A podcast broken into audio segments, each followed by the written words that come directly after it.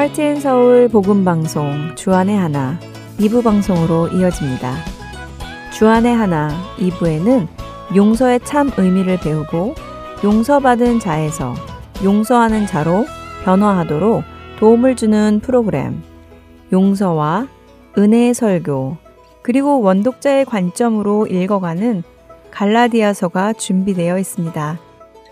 먼저 용서로 이어집니다.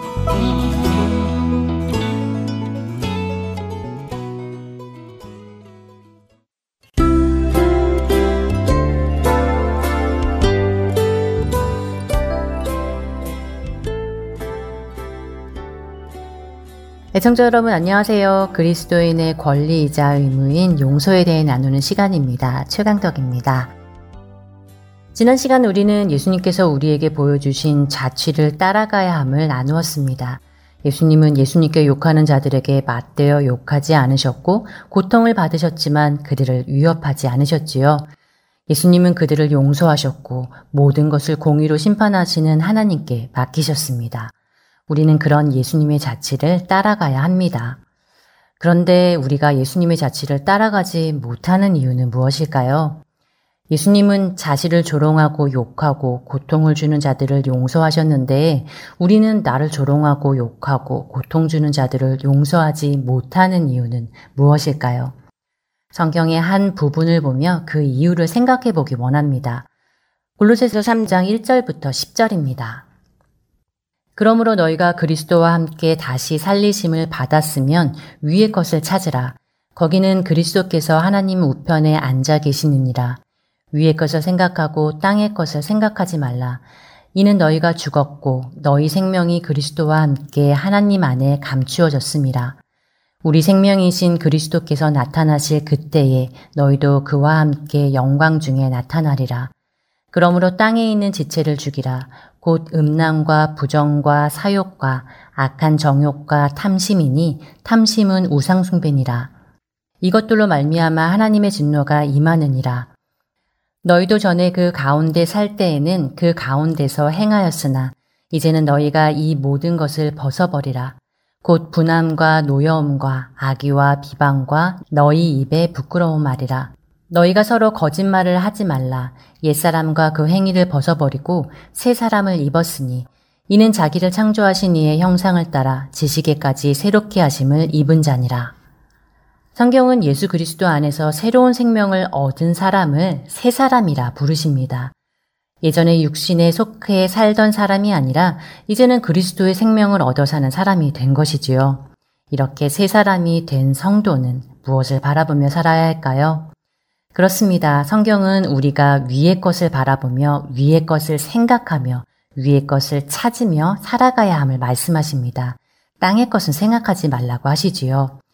여러분은 우리가 다른 사람들을 용서하지 못하는 것이 무엇 때문이라고 생각하시나요? 그것은 우리가 위의 것이 아니라 땅의 것을 생각하기 때문에 그렇습니다. 내게 죄를 지은 사람에 대한 분함과 억울함, 미움과 악한 마음이 생기는 것은 우리로 땅의 것들에 집중하게 합니다. 하늘의 것, 위의 것에 집중하지 못하게 하지요. 우리 안에 미움과 분노를 품고 어떻게 하나님을 바라볼 수 있겠습니까? 만일 우리 스스로가 주님을 매일 바라보기 기뻐한다면 우리는 내가 주님을 바라보는 데에 방해가 되는 감정들, 분함과 노여움과 악의들을 버릴 것입니다. 또한 하나님을 바라보는 데에 방해가 되는 음란과 부정과 사욕과 탐심도 버리게 될 것이고요. 이것은 참으로 중요한 사실입니다. 우리는 새 사람을 입었습니다. 우리를 창조하신 이의 형상을 따라 지식에까지 새롭게 하심을 입었다고 성경을 말씀하십니다. 지식이란 단순히 알고 있는 어떤 내용이 아닙니다. 에피그노시스라는 헬라어는 직접 경험하여 얻어진 지식을 의미하지요. 남에게 들은 지식이 아니라 자기 자신이 직접 경험하여 얻어진 분별력을 의미합니다. 골로새서는 우리가 우리를 창조하신 이의 형상을 따라 지식에까지 새롭게 하심을 입었다고 하십니다. 이 의미는 우리가 전에 예수님을 모르고 살 때에 살던 방식과 예수님을 알고 난 후에 사는 방식의 차이를 실제로 경험하여 보고 무엇이 옳은지 무엇이 내게 유익한 것인지 스스로 깨달아 분별하게 되었다는 말씀입니다. 이렇게 자신이 스스로 경험하여 무엇이 더 옳은지를 알게 된 사람은 남이 하라고 해서 하는 것이 아니라 그렇게 하는 것이 옳다고 들어서 하는 것이 아니라 자신에게 그것이 더 유익하기 때문에 스스로 하게 됩니다. 예수님께서 사람들을 용서하신 이유는 예수님께서 땅의 것을 생각하시지 않고 위의 것을 생각하셨기 때문입니다. 예수님은 자신의 육신의 고통이나 자신에게 던져지는 조롱과 멸시를 바라보신 것이 아니라 이 일을 통해 나타날 하나님의 뜻과 영광을 바라보셨습니다. 여러분은 예수님을 만나시고 하나님의 자녀가 된 이후로 어디를 바라보며 살아가십니까? 골로새서 3장 7절은 우리도 전에는 땅에 있는 것들을 바라보며 그 안에서 행하였다고 하십니다. 그러나 그런 삶을 사는 자들에게는 하나님의 진노가 임한다고 6절은 말씀하시지요. 이제 새 사람이 되었으니 우리는 옛사람과 그 행위를 벗어버려야 합니다. 그리고 우리를 창조하신 하나님을 바라보며 하나님 나라에 우리의 시선을 집중하며 하나님의 뜻이 이 땅에서 이루어지도록 또한 나를 통해 하나님의 그 거룩하신 뜻이 이루어지도록 살아가야 할 것입니다. 만일 그럼에도 불구하고 우리가 여전히 위의 것을 바라보기를 거부하고 땅의 것들을 바라보며 용서하기를 거부한다면 어떤 일이 일어날까요? 예배소서 4장 30절에서 32절은 이렇게 말씀하십니다. 하나님의 성령을 근심하게 하지 말라. 그 안에서 너희가 구원의 날까지 인치심을 받았느니라. 너희는 모든 악독과 노함과 분냉과 떠드는 것과 비방하는 것을 모든 악유와 함께 버리고 서로 친절하게 하며 불쌍히 여기며 서로 용서하기를 하나님이 그리스도 안에서 너희를 용서하심과 같이 하라. 우리가 다른 사람을 용서하지 못하고 우리 안에 분한 마음과 미움을 품고 있으면 우리 안에 계시는 성령님께서 근심하십니다. 우리는 성령님을 근심하시게 만들게 되는 것입니다. 성령님을 근심하시기까지 하며 분을 품으시겠습니까? 성령님을 근심하시기까지 하며 남을 미워하시겠습니까? 땅의 것을 바라보지 마시기 바랍니다. 그것은 우리로 하나님의 뜻을 이루지 못하게 하십니다. 우리가 하나님의 은혜로 구원에 이르렀다면 그것을 알고 있는 자라면 우리는 그분을 위해 우리의 감정을 내려놓을 수 있을 것입니다. 위의 것을 바라보고 위의 것을 생각하는 우리가 되기 바라며 용서 오늘 시간 마치겠습니다.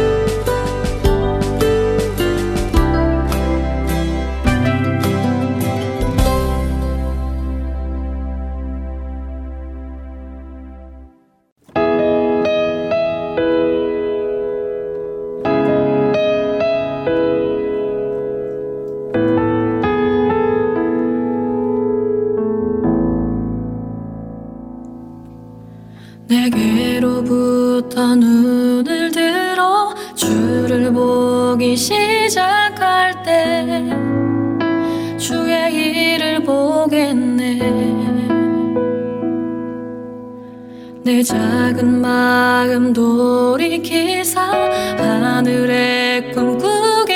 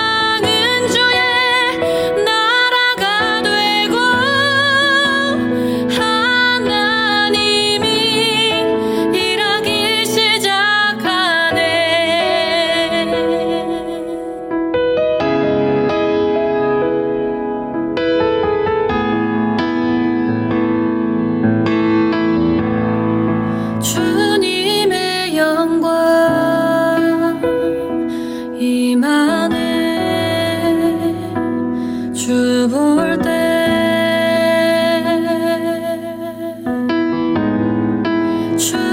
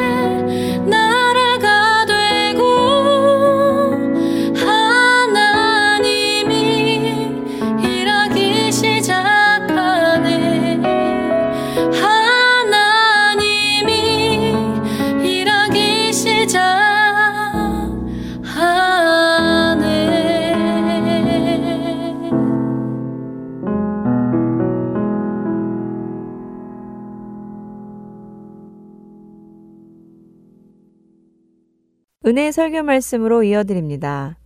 오늘 설교 말씀은 서울 세문안교회 이상학 목사님께서 사도행전 9장 1절부터 9절까지의 본문으로 신앙의 꽃, 회심이라는 제목의 설교해 주십니다. 은혜의 시간 되시길 바랍니다.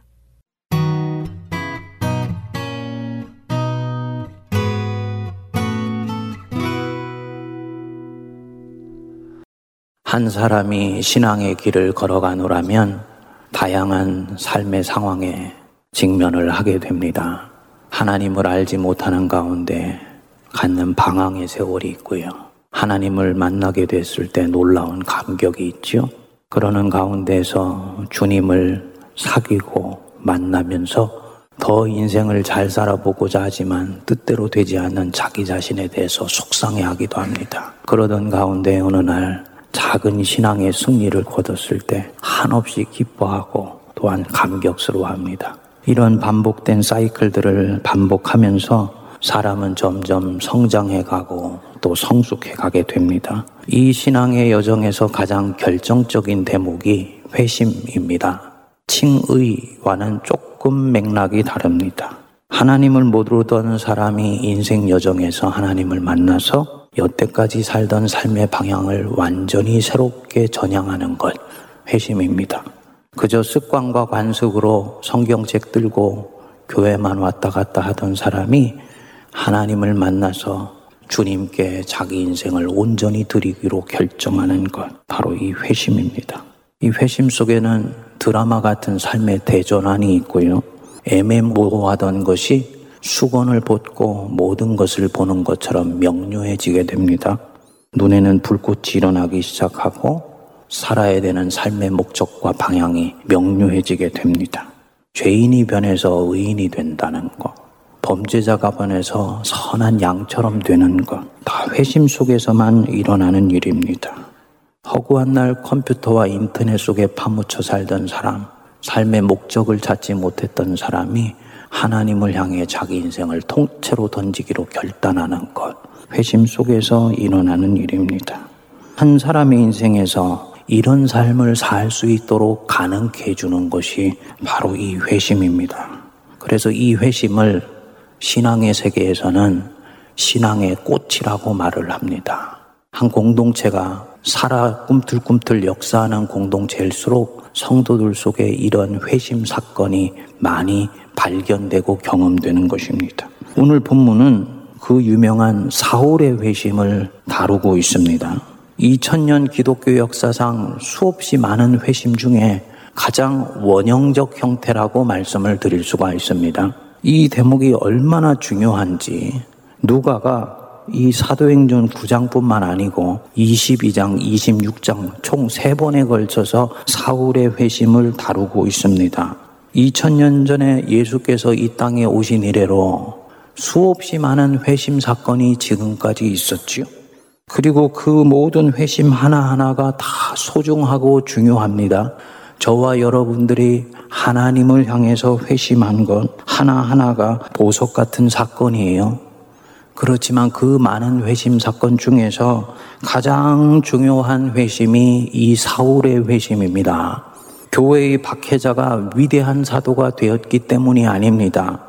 기독교의 지형 자체를 완전히 바꿔놓은 한 사건이 바로 이 사람의 회심이기 때문이에요. 사도행전 1장 8절에 보면 유대와 사마리아와 땅끝까지 이르러 내 증인이 되리라. 사도행전은 그 말씀이 실현되는 과정이라고 말씀을 드렸지요. 그런데 사마리아 이제 팔레스타인 지역을 넘어서 이방인에게까지 복음의 물길이 흘러 들어가는 첫 출발점이 바로 이 사울의 회심입니다.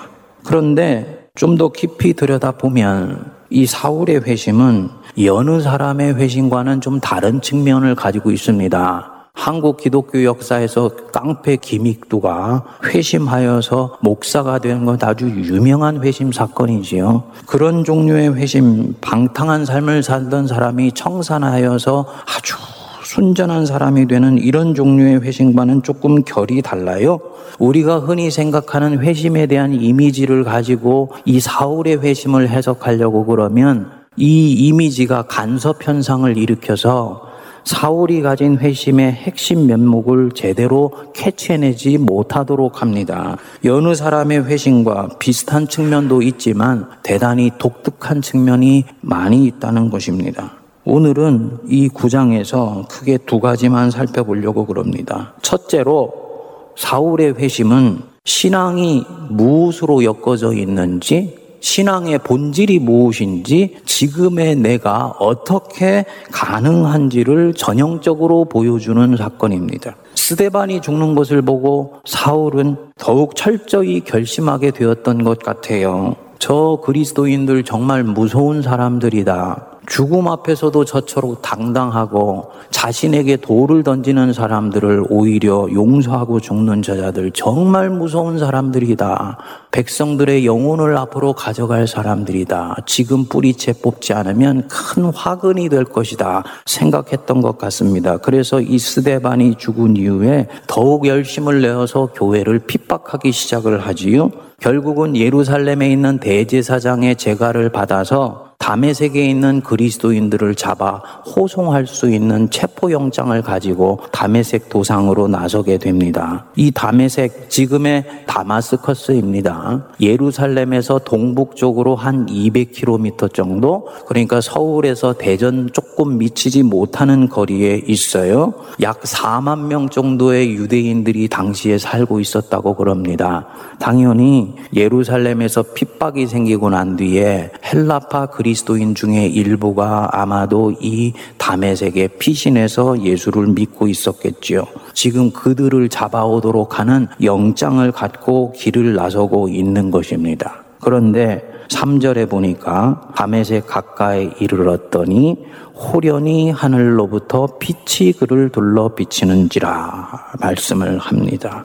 사울은 이 빛이 무엇인지를 압니다. 그는요, 이 토라와 유대 신비주의에 능통한 사람이에요. 이 빛이 그냥 어떤 환청이나 혹은 어떤 환상 같은 것이 아니고 전능하신 하나님께서 자신에게 찾아오셔서 지금 뭔가를 말씀하시려고 하는 순간이라는 것을 아는 것입니다. 그래서 4절 앞부분에 보면 자발적으로 땅에 엎드러져 들으려고 그러지요. 4절 보시면 땅에 엎드러져 들음에 이제 하나님이 무엇인가 말씀하실 것을 들을 준비가 되어 있는 것입니다. 그런데 전혀 상상하지도 못한 음성이 들려온 거예요. 그의 인생을 완전히 바꿔놓은 음성이었습니다. 사절에 땅에 엎드러져 들음에 소리가 있어 이르시되 사울아 사울아 네가 어찌하여 나를 박해하느냐 그가 대답하면서 동시에 묻지요 주여 누구시니까 하나님이십니까? 아니면 가브리엘입니까? 미가엘입니까? 누구십니까? 그런데 상상도 못한 대답이 나왔습니다. 나는 네가 박해하는 예수라. 누가는 암시하고 있어요. 사울은 여태까지 예수를 박해한 적이 없습니다. 그는 죽었다고 생각했기 때문이에요. 교회를 핍박했지요. 그런데 교회를 힘들게 하고 어려움에 빠지게 하는 자는 교회의 머리가 되시는 예수님을 박해하고 있는 것이다. 라는 것을 누가는 암시하는 것입니다. 그런데 문맥을 보니까 이 음성을 듣기만 한 것이 아닙니다. 7절 한번 보실까요? 같이 가던 사람들은 소리만 듣고 아무도 보지 못하여 말을 못하고 서 있더라. 같이 가던 사람은 소리만 들었다. 사울은요, 소리만 들은 것이 아니고 예수를 봤다는 거지요. 그 섬광 같은 빛 속에서 살아계신 예수 그리스도의 얼굴을 본 것입니다. 십자가에 매달려 죽었다고 확신했던 그 예수를 만난 거예요. 만났고 보았고 대화했기 때문에 이때부터 이 바울이 자신을 사도라고 감히 말할 수가 있는 것입니다. 거짓 메시아라고 생각하고 그를 따르는 사람들을 이잡듯 잡아 죽이려고 노력해왔고 지금도 그 길을 향하고 있는데 그분이 실제로 영광의 광채 가운데서 자기의 인생 한복판에 선연이 나타난 것입니다. 이때 이 바울이 받은 충격 느껴져 오십니까? 얼마나 충격을 받았는지 8절에 보면 땅에서 일어나 눈을 떴는데 아무것도 보지 못하고 볼 수가 없어요.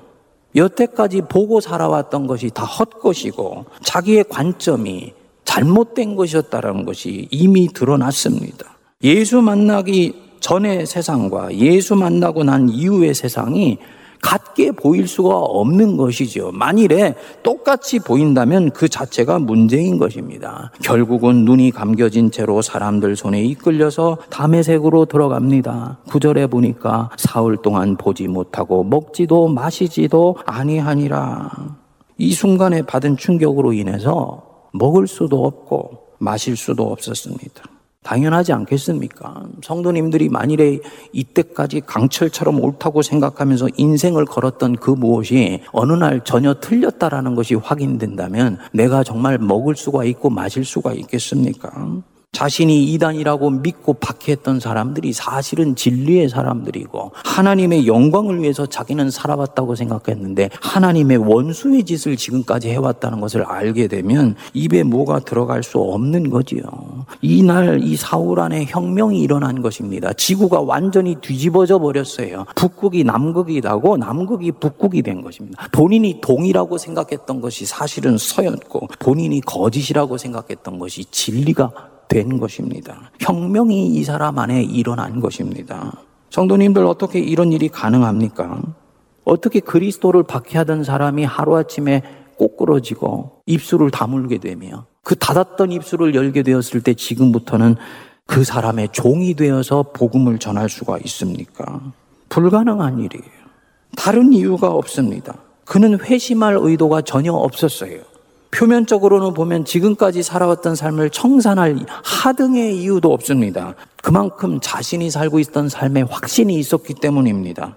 사도 바울이 고백하지요. 나는 8일 만에 할례를 받고 이스라엘 족속이요 베냐민 지파요 히브리인 중에 히브리인이요 율법으로는 바리새인이요 열심으로는 교회를 박해하고 율법의 의로는 흠이 없는 자였다.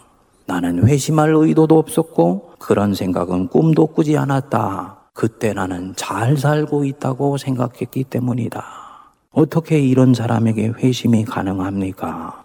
불가능하지요. 다른 이유가 없습니다. 만일에 회심이 가능한 한 가지 방법이 있다면 하나님이 그를 택하셔서 찾아오셨다는 것. 하나님의 주권적인 은혜로 이루어진 일이라는 것. 이것밖에 없어요. 사울은 자신의 회심에 어떤 인간적인 근거가 없다는 것을 잘 압니다. 그래서 갈라디아서 1장 15절에는 보면 내 어머니의 태로부터 나를 택정하시고 그의 은혜로 나를 부르셨다라고 고백합니다. 이 독특한 회심 사건에서 바울의 위대한 신학과 신앙이 이제 꽃을 피우기 시작합니다. 뭐냐? 우리한테는 너무너무나 진부하게 여겨질 수도 있지만 이때까지 지구상에 있었던 모든 고등 종교, 모든 신비주의 종교와 전혀 결을 달리하는 완전히 하나님이 만드신 새로운 신앙, 은혜 신앙, 오직 은혜. 이게 바로 여기서부터 시작이 되는 것입니다. 자신의 인생 전체를 하나님의 은혜로 보는 신앙이 시작된 것입니다. 나의 나 된 것이 하나님의 은혜로 된 것이다. 내 인생도 하나님의 선물이고 내가 한 걸음 한 걸음 걸어가는 것, 먹고 사는 것이 하나님의 은혜이다. 요번에 제가 장염으로 고생을 해 보니까요. 세상에 물 한 모금 먹고서 흡수하는 것이 하나님의 은혜라는 것을 알게 되었습니다. 얼마나 우리가 모든 것을 당연하게 생각하며 살아가고 있는지 주님이 가르쳐 주시더라고요. 하나님의 은혜가 아니면 지금의 나는 없는 것이다. 부르심도 은혜요. 살아가는 것도 은혜이며 숨 쉬는 것도 하나님의 은혜이다. 이 사울은 알아요. 그날 하나님이 자신을 찾아와 주시지 않았다면 그는 돌이킬 수 없는 죄악을 저질러서 손에 더 큰 피를 묻혔을 것이다. 하나님이 자기 인생에 찾아와 주시지 않았다면 자신의 좁은 시야, 제한된 안목으로는 절대로 그 하나님을 만날 수가 없다는 것. 평생 어둠 속에서 살면서도 그것을 빛이라고 생각하고 살아갑니다. 동굴 속에 갇혀서 살고 있으면서도 그것이 세계의 전부라고 생각하며 살아갑니다. 생각해보면 아찔하지요. 그분이 나를 찾아와 주셨기에 나는 이제 비로소 볼 수 있게 되었고, 이로써 비로소 영생의 삶을 살 수 있게 되었다. 그렇게 고백하는 것입니다. 이게 바울의 은혜의 신앙입니다. 사실 베드로나 요한 같은 열두 사도들도 마찬가지지요. 예수님이 이 사람들 찾아오지 않았다면 이들은 예수님을 따라갈 수가 없습니다. 예수님을 만난 자체가 은혜예요. 하지만 이 초대교회 시대 때 사도 바울의 서신이 나오기 전까지 나머지 열두 사도들에게는 이 은혜 의식이 명료하지를 않았습니다. 왜냐? 자신들이 예수님을 의지적으로 결단하고 따랐다고 생각했기 때문입니다. 주님은 이미 말씀하셨습니다. 너희가 나를 택한 것이 아니고 내가 너희를 택하여 세웠다. 분명히 부름받은 것이 하나님의 은혜라는 것을 말씀하셨어요. 그렇지만 이 사도들 안에는 아직 이 은혜의식이 명료하지를 않습니다. 사울에게서 비로소 이 은혜의 신앙이 꽃이 피우게 되는 거예요. 그리스도를 박해하는 자, 일방적으로 찾아오셔서 자기를 보여주시고 주님을 향해 돌아서게 되었다. 주님의 은혜가 아니면 이런 사건은 불가능한 것이다. 여러분, 어디 사울에게만 해당이 되겠습니까? 우리들 중에 지금 하나님을 아버지로 섬기며 살아가는 사람들, 예수님을 그리스도로 고백하고 주님이라고 믿고 따르는 사람들 중에서 내가 자신의 선택과 결단으로 지금 믿고 있다고 생각하는 분이 계십니까? 그분은 자신이 아직 진정 누구인지를 알지 못하는 사람입니다. 우리는 옳고 그른 것, 무엇이 옳은 것이고 무엇이 그른 것인지 잘 분별하지 못하지 않습니까? 가짜 뉴스에 속아서 수시로 마음을 빼앗겨 엉뚱한 곳에 가 있는 게 우리 자신이에요. 내가 진정 뭘 원하는지 나 자신도 몰라서 갑갑해 하는 경우가 얼마나 많이 있습니까? 오늘 이 예배당에 나와 있지만 이 자리에서 내가 무엇을 구해야 되는지 모르는 사람들도 많이 있습니다. 눈으로 보는 그것이 진짜 진리인지 아닌지 우리는 알지 못합니다. 내 안에 죄의 권세 때문에 내 감각은 완전히 파괴되어서 눈으로 보고 귀로 듣고 피부로 느껴지는 것 이상은 꿈도 꾸지 못하고 생각도 못합니다. 그런 사람이 어떻게 보이지 않는 영, 육도 아니시고 보이지 않는 영이신 하나님을 내 주님이라고 고백할 수가 있겠습니까? 어떻게 그 영이 말씀으로 만물을 만드신 창조주라고 고백할 수가 있겠습니까? 자연인으로는 불가능하다. 죄로 타락한 내 본성으로는 이런 고백은 불가능하다는 거지요. 그런데 나는 인생 도상에서 하나님을 만났고 주님으로 섬기고 내 아버지로 모시고 있다. 어떻게 이 일이 가능한 것인가? 사울과 똑같습니다. 주님이 내 인생 여정에 찾아와 주셨기 때문에 내가 그분을 만날 수 있는 거지. 만났다 할지라도 주님이 내 영의 눈을 열어서 나를 깨워주시지 않았다면 나는 그분을 하나님으로 알아볼 수 없는 것입니다. 이것은 회심한 사람이나 모태신앙이나 마찬가지입니다. 목회를 오래 하다 보니까요. 모태신앙인 중에 자기 인생이 은혜로 엮어져 온 것이라는 것에 대해서 둔감한 분들이 있습니다. 사실은 그가 모태신앙으로 인생을 출발하는 자체가 어마어마한 축복이에요. 이미 그의 유전자 속에 하나님을 찬양할 만한 것을 만들어서 넣어주셨다는 자체가 얼마나 축복인데 이 사람은 그렇게 생각하지를 않더라고요. 나는 이미 태어나니까 믿고 있었어요. 신앙이 너무너무나 당연한 것이 되었습니다. 아니지요. 하나님이 믿는 부모 아래 태어나도록 그를 택하셨다는 그 자체가 놀라운 은혜이고 축복인 것을 왜 모르는 것입니다. 중간에 회심했건 모태신앙이건 성도의 인생은 은혜로 시작해서 은혜로 진행하고 은혜로 마무리하는 걸 꼭 기억하시기 바랍니다. 내가 잘나고 똑똑해서 나는 지금 이 자리에 있다? 아닙니다. 주님이 가져가기로 결정하시면 하루아침에 날아가는 것이 인생이에요. 푸석푸석한 먼지와 같은 것입니다. 그런데 내가 지금 주님을 알고 있고 내 삶에 집중력을 가지고 살고 있다. 모든 것이 하나님의 은혜입니다. 만일에 주님이 나를 바닷가의 모래알 같은 많은 사람 중에서 핀셋으로 찝어서 택하여서 당신 자녀로 삼아 주셨다면 주님은 은혜로 이 삶을 승리로 이끌어 주실 것을 또한 믿을 수 있는 것입니다. 내가 이것을 안다면 이제는 이 은혜를 헛되게 하면 안 되는 거지요. 사도 바울이 다른 모든 사도들보다 두드러졌던 것이 바로 이 부분이에요. 은혜를 강조하는 사람은 대개 헌신을 덜 할 것 같은데 사도 바울을 들어가 봤더니 전혀 반대의 경향이 나타났던 것입니다. 그가 고백하지요. 내가 나 된 것은 하나님의 은혜로 된 것이니 내게 주신 주의 은혜가 헛되지 아니하여 내가 모든 사도보다 더 많이 수고하였으나 내가 한 것이 아니요 오직 나와 함께 하신 하나님의 은혜로다. 아마도 이 사울이 그날 이 다메섹 도상에서 찾아오신 하나님을 아라비아 사막에서 깊이 묵상했던 것 같아요. 망하는 자리로 가던 자를 주님이 은혜로 붙들어 주셨을 때 그 하나님이 베푸시는 감당할 수 없는 은혜가 이 사람으로 하여금 하나님을 향해서 남은 인생을 올곧이 드리고 싶은 감격적인 마음으로 이끌어 갔던 것 같습니다. 그래서 나는 내가 받은 이 은혜를 절대로 헛되게 하지 아니하리라 하는 마음으로 다른 어떤 사도보다 수고했다. 그렇지만 이것 또한 내가 한 것이 아니고 내 마음에 이런 선한 마음을 불러 넣어 주신 하나님의 은혜로다. 라고 고백하는 것입니다. 성도님들, 받은 은혜 헛되지 않도록 남은 인생 더 애쓰고 수고하고 경주할 수 있게 되기를 바랍니다. 둘째로, 사울의 회심이 여느 회심과 다른 특징이 있습니다. 거짓 하나님에서 떠나서 참 하나님을 섬기게 되었다는 것입니다. 사울은 불신자가 아니었어요. 하나님을 섬기던 자입니다. 그것도 누구보다도 치열하게 하나님을 섬기고 율법을 신실하게 따라 살았습니다. 경건한 바리새인이었어요. 기도와 묵상에 열심이었고 평생 동안을 구약 성경 토라를 옆에 끼고 연구한 엄격한 유대인이었습니다.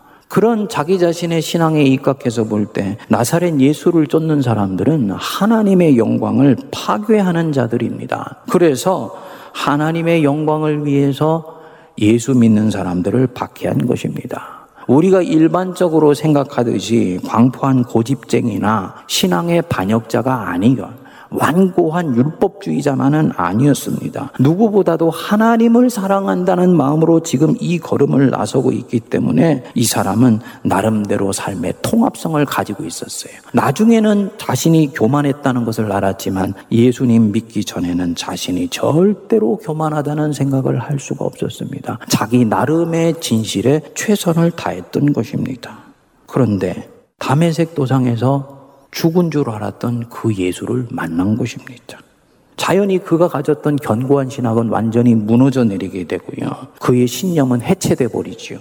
그리고 예수 그리스도를 통해서 그의 신학이 완전히 새롭게 재조립되게 되는 거예요. 구약 성경을 바로 이 그리스도의 은혜 안에서 새롭게 읽어내리기 시작합니다. 그것의 해석서가 우리가 읽고 있는 바울의 서신입니다. 그러면 여기서 질문이 나와야 됩니다.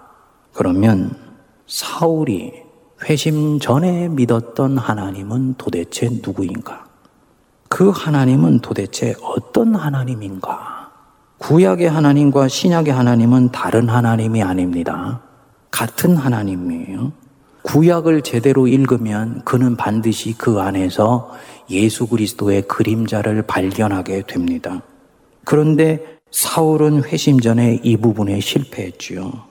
왜일까요? 도대체 그는 어떤 하나님을 섬겼던 것일까요?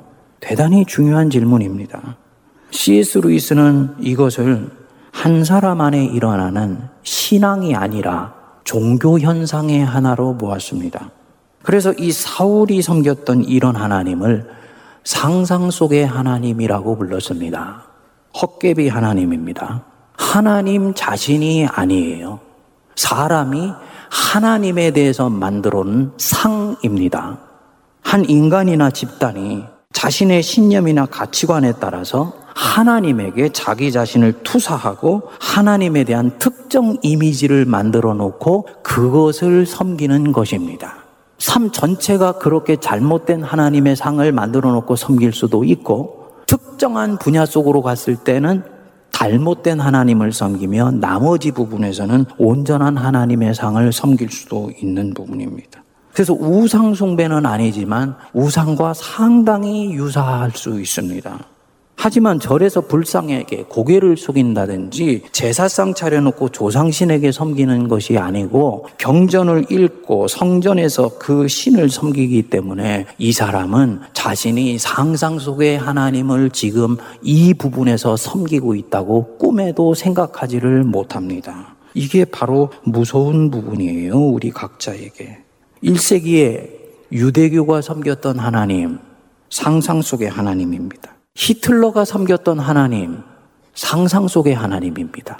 노예 무역을 하면서 흑인을 인간이 아니고 3분의 2 인간일 뿐이라고 말하게 만드는 하나님, 참 하나님이 아닙니다. 상상 속의 하나님입니다. 남아프리카 공화국에서 개혁교회 교도들이 인종차별을 하면서도 그것이 전혀 양심에 거리끼지 않도록 만들었던 하나님, 상상 속의 하나님입니다. 오늘날에도 현대교회 안에서 교인들이나 목회자들이 이러한 하나님을 수도 없이 제조해냅니다. 사실은 마귀가 뒤에서 움직이고 있는데 우리가 잘 분별을 해내지를 못해요. 이것은 오늘날처럼 혼동된 시대에 대단히 중요한 분별의 이슈입니다. 내가 지금 믿고 따르는 하나님이 진정 참 하나님인지 아니면 사도 바울이 사울이었을 때 만났던 상상 속의 하나님이었는지 어떻게 알 수가 있느냐? 스데반의 하나님과 사울의 하나님을 비교해 보면 됩니다. 스데반 자기가 만났던 하나님 때문에 죽음을 당하지요. 그런데 돌로 치는 사람을 증오하지 않습니다. 그 사람들을 용서하고 그들을 위해 기도해 주면서 인생을 마무리해요. 이 스데반이 만났던 하나님 속에 누구의 그림자가 비춰오나요? 예수 그리스도. 이 스테반이 믿었던 하나님이 바로 오늘날 교회가 믿고 따르는 사도신경에 나오는 하나님이세요. 사울, 자기가 믿었던 하나님 때문에 이 사람의 죽음을 마땅히 여깁니다. 그리고 그 마음 속에는 사랑이 아니라 적개심과 분노와 증오가 가득 찹니다. 스데반의 하나님을 어떻게든지 세상 속에서 지워버리려고 합니다. 만일 예수님이 이 사람의 인생 도장에 찾아오시지 않았다면 그는 끝까지 이 걸음을 하나님의 영광을 위한 걸음이라고 확신하면서 죽었을 것입니다. 뉘우친 데 자신을 보면서 얼마나 모골이 성연했을까요? 이 스데반의 하나님과 이 사울의 하나님 어떤 차이가 있습니까? 하나님이라는 이름을 부르는 자체가 중요한 것이 아니고 그 이름 속에서 누구의 그림자와 향취를 볼 수 있느냐? 여기에 의해서 내가 상상 속의 하나님을 믿고 있느냐? 참 하나님을 지금 따르고 있느냐? 판별이 나는 것입니다. 사울의 하나님, 예수님의 그림자를 전혀 찾아볼 수가 없지요. 내가 상상 속의 하나님과 헛개비 하나님을 섬기는지 어떻게 분별합니까? 결국 내가 섬기는 그 하나님 속에서 예수님의 그림자가 비춰오시나요? 내가 믿는 하나님, 사랑과 자비와 관용과 용서와 온유함이 차고 넘치시는 분이야. 그리고 나에게 그렇게 살라고 말씀하시는 분이야. 그는 바로 스테반의 하나님을 모시고 있는 거예요. 원수를 품는 마음이 있나요? 원수 때문에 힘들어하고 속상하고 화도 나지만 잠잠히 하나님 앞에 있으면 주님이 어김없이 말씀하시죠. 네가 그를 품고 기도해야 된다.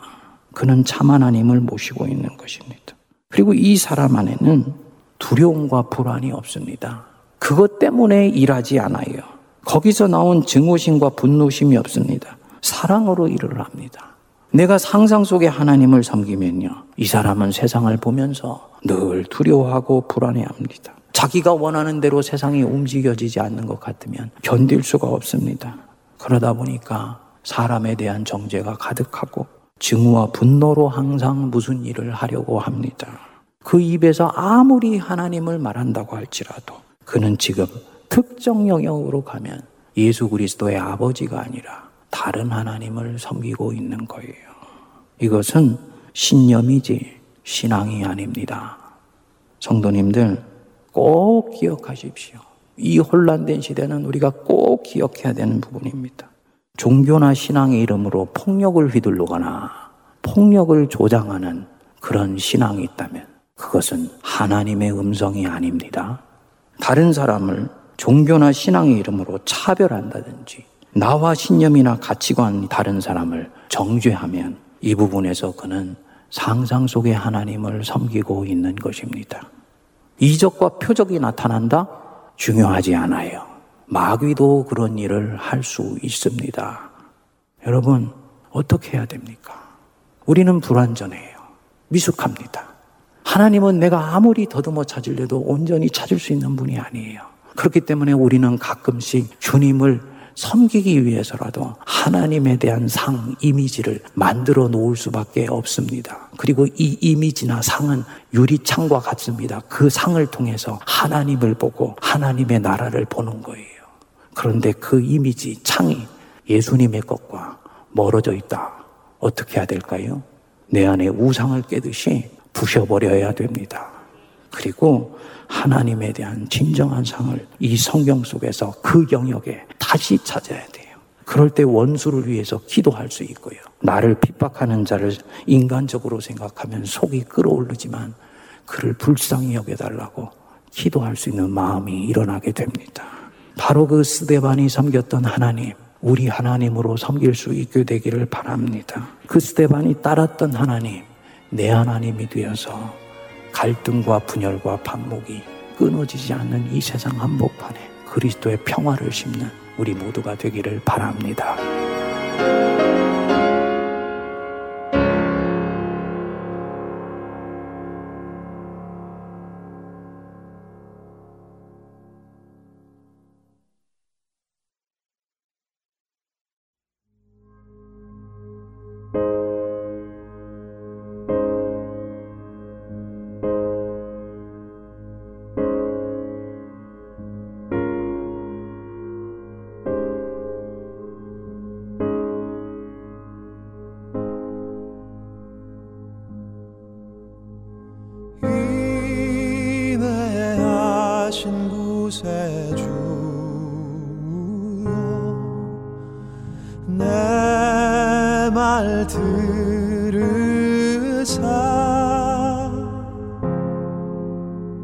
죄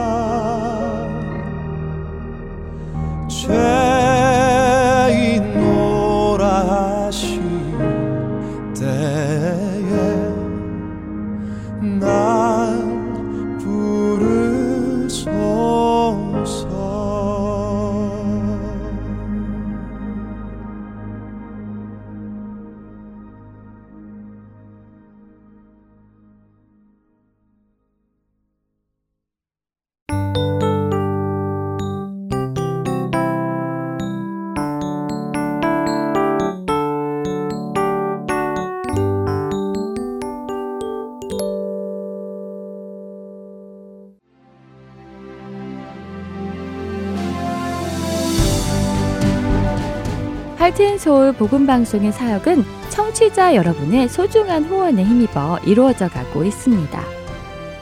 매월 정기적인 후원은 저희 사역을 계획하고 추진해 나가는 데 기초가 됩니다. 홈페이지 www.heartandsoul.org로 접속하셔서 참여하기를 눌러 은행 자동이체와 크레딧 카드로 매달 정기적으로 후원하실 수 있습니다. account setup에 도움이 필요하신 분들은 602-866-8999로 전화 주시면 도와드리겠습니다. 여러분의 기도와 후원으로 예수님의 생명의 말씀이 필요한 곳에 전달됩니다.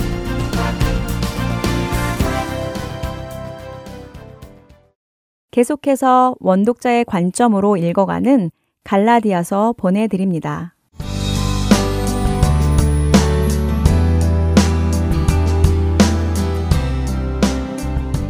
하렌 서울 복음방송 청취자 여러분 안녕하세요. 원 독자의 관점으로 읽어가는 갈라디아서 성경 공부의 최순환 목사입니다.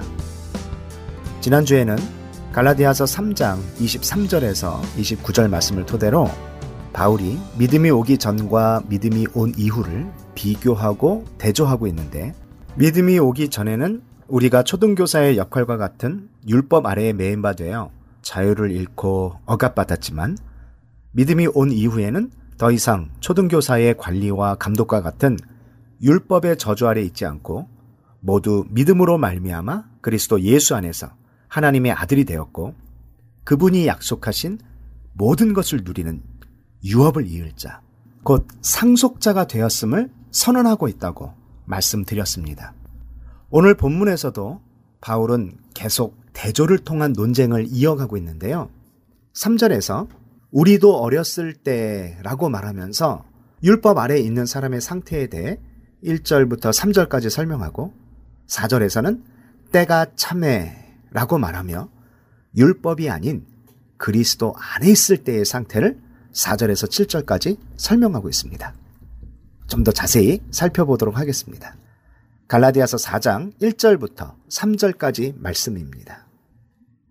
내가 또 말하노니 유업을 이을 자가 모든 것의 주인이나 어렸을 동안에는 종과 다름이 없어서 그 아버지가 정한 때까지 후견인과 청지기 아래에 있나니 이와 같이 우리도 어렸을 때에 이 세상의 초등학문 아래에 있어서 종노릇 하였더니 4장 1절을 시작하면서 바울은 내가 또 말하노니라고 말하는데요.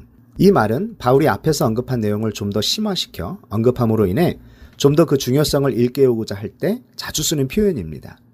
즉 바울은 3장 29절에서 너희가 그리스도의 것이면 곧 아브라함의 자손이요 약속대로 유업을 이을 자니라 라고 말한 이후 4장 1, 2절에서는 내가 또 말하노니 유업을 이을 자가 모든 것의 주인이나 어렸을 동안에는 종과 다름이 없어서 그 아버지가 정한 때까지 후견인과 청지기 아래에 있나니 라고 말하면서 갈라디아 성도들이라면 다 이해할 수 있는 당시 로마 시대에 행해진 관습법의 예를 통해 율법 아래 있는 자들의 신분과 그리스도 예수 안에 있는 자들의 신분을 대조하면서 구체적으로 설명하고 있습니다.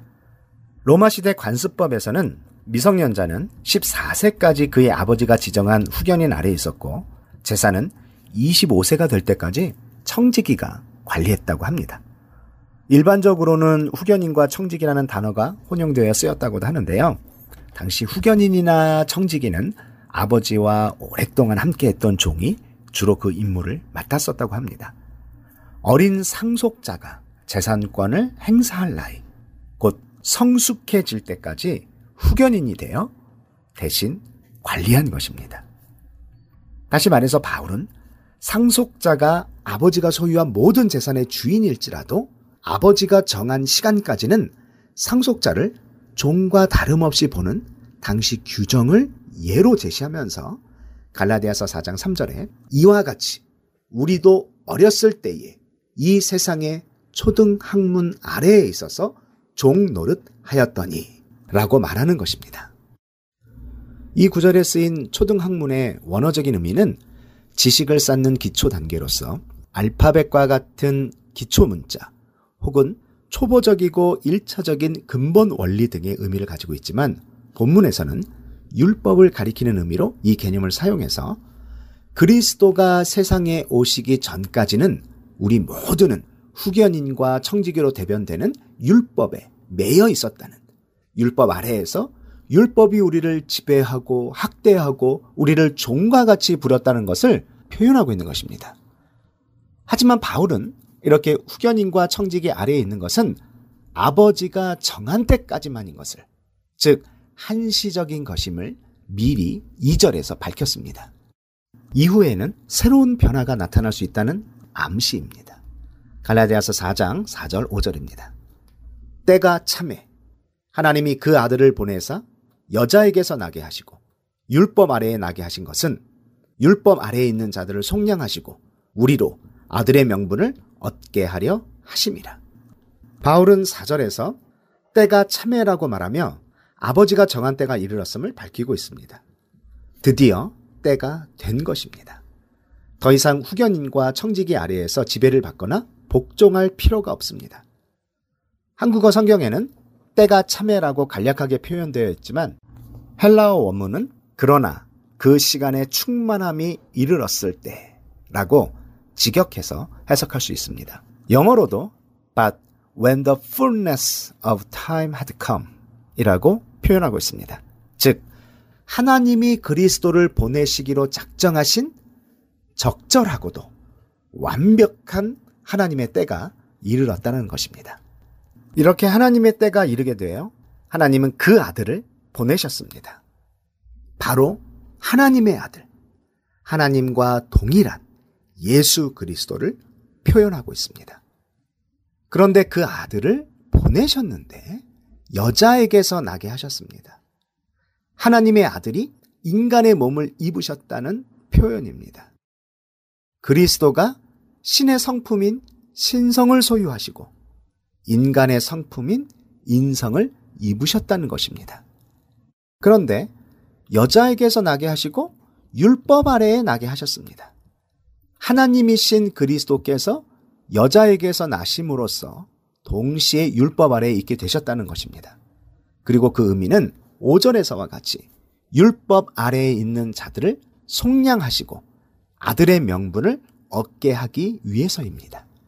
이 의미는 예수님이 단순하게 율법을 지키는 유대인으로 태어나셨다는 것이 아니라 율법의 모든 저주 아래에 나셨다는 것입니다. 그래서 모든 인간이 짊어지고 있는 율법의 저주를 대신하여 감당하고 그 요구를 충족시키기 위해 오신 그리스도의 사역, 즉 메시아로서의 사역이 무엇인지 밝히고 있습니다. 그리고 그 첫 번째 사역은 속량하심입니다. 속량한다는 뜻은 갈라디아서 3장 13절을 설명하면서 말씀드렸는데요. 노예의 몸값에 해당하는 돈 혹은 대가를 지불하고 노예를 사서 다시 자유롭게 해방시키는 것에서 유래되었다고 말씀드렸습니다. 하나님은 우리를 자유롭게 해방시키기 위해, 즉, 속량하기 위해 어떤 방법을 사용하셨습니까? 그것은 바로 십자가 구속 사역을 통해서입니다. 즉, 그 누구도 스스로 벗어날 수 없는 절망의 상황에서 그리스도께서 율법의 저주에 있는 우리를 죄의 노예 상태였던 우리를 위해 저주받은 바 되사 친히 그 대가를 지불하셔서 우리를 되찾으시고 우리를 자유케 하신 것입니다. 그런데 하나님의 궁극적인 목적은 여기서 끝나지 않습니다. 하나님은 율법 아래에 있는 자들을 속량하시고 두 번째 사역은 그 속량된 자들을 당신의 아들로 삼으신다는 것입니다. 즉, 우리를 그저 종살이에서 구해주시는 것이 목적이 아니라 우리를 아들로 삼는 것이 하나님의 궁극적인 목적이라는 것입니다. 계속해서 갈라디아서 4장 6절입니다. 너희가 아들이므로 하나님이 그 아들의 영을 우리 마음 가운데 보내사 아빠 아버지라 부르게 하셨느니라. 여기서 바울이 말하는 그 아들의 영은 성령을 의미합니다. 하나님이 성령을 보내시는 이유는 바로 너희가 아들이기 때문이라고 바울은 말하고 있습니다.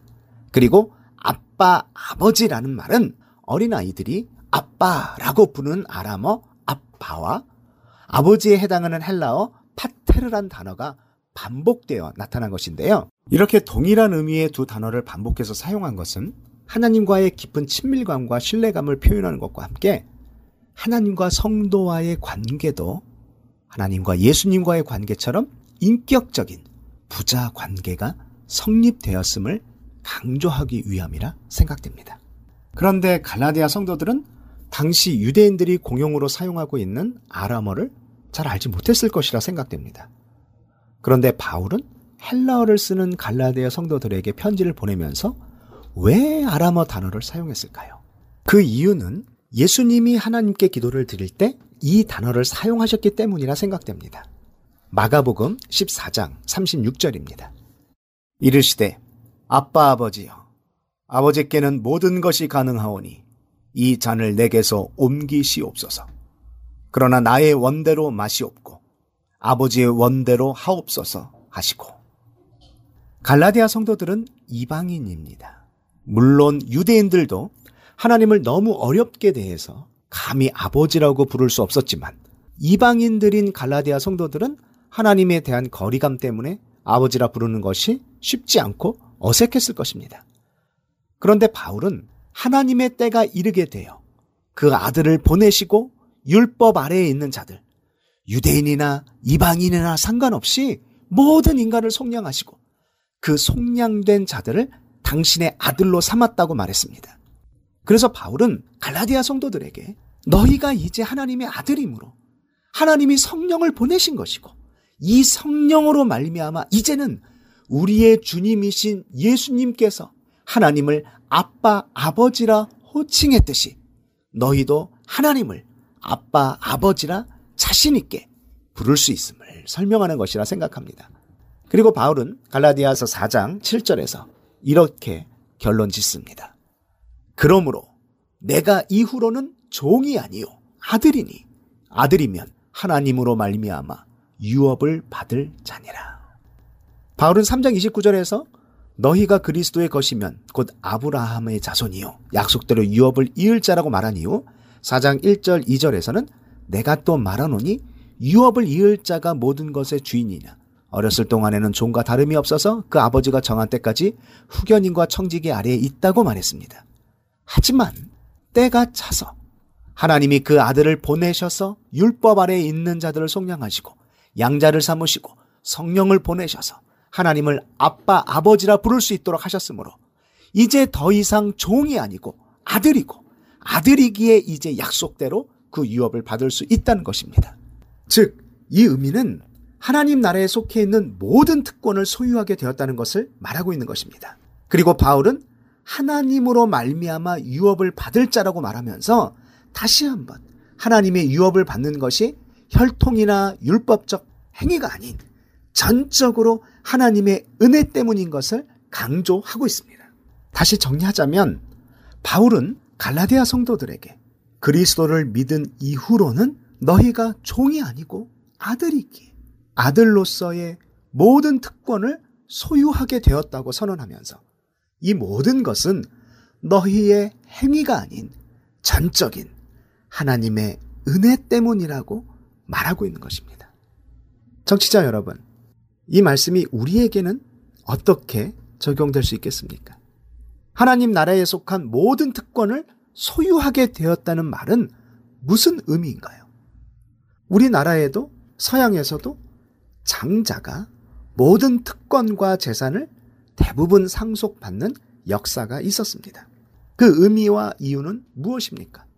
상속자가 자신의 욕심대로 눈에 끌리는 대로 재산을 마음대로 쓸 수 있다는 의미입니까? 아닙니다. 사실 상속자는 의무가 있습니다. 책임이 있다는 말입니다. 가정의 전통을 보존하고 다음 세대에 전달할 의무, 직책의 이름에 맞게 나라를 위하여 일할 의무를 함께 부여받습니다. 그리고 그 의무를 잘 이행하기 위해 어려서부터 교육을 받고 대부분의 재산을 물려받는 것입니다. 특권은 의무와 함께 주어지는 것입니다. 하나님 나라의 상속자로 택함을 받은 우리도 마찬가지입니다. 하나님 나라의 축복, 특권을 주시는 이유는 무엇입니까? 하나님 나라의 가치와 전통을 잘 보존하고 전달하기 위함입니다.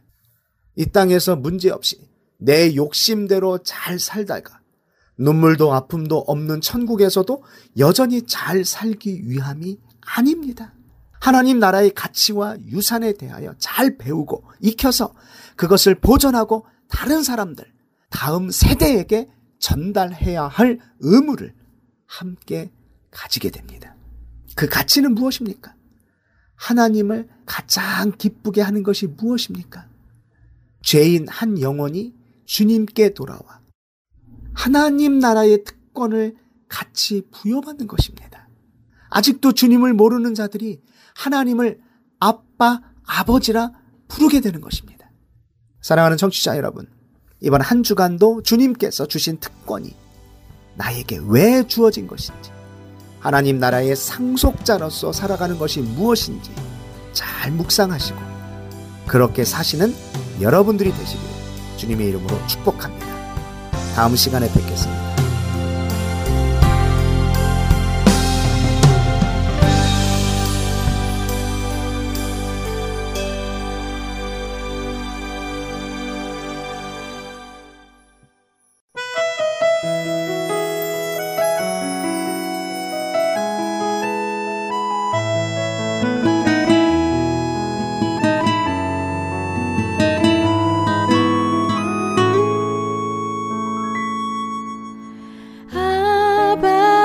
아버지 아버지 나를 안으시고 바라보시는 아버지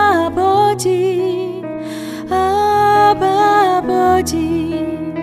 아버지 나를 도우시고 힘 주시는 아버지. 아버지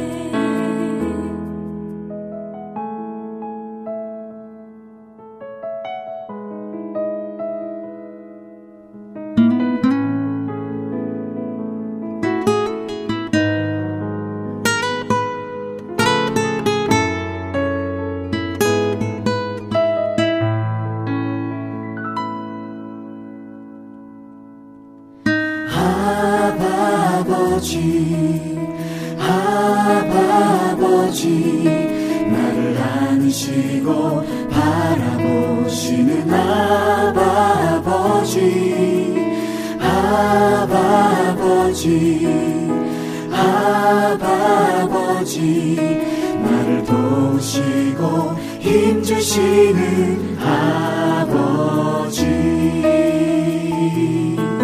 주는 내 마음을 고치시고 볼 수 없는 상처 만지시네. 나를 아시고 이해하시네 내 영혼 새롭게 세우시네. 주는 내 마음을 고치시고 볼 수 없는 상처 만지시네. 나를 아시고 이해하시네. 내 영혼 새롭게 세우시네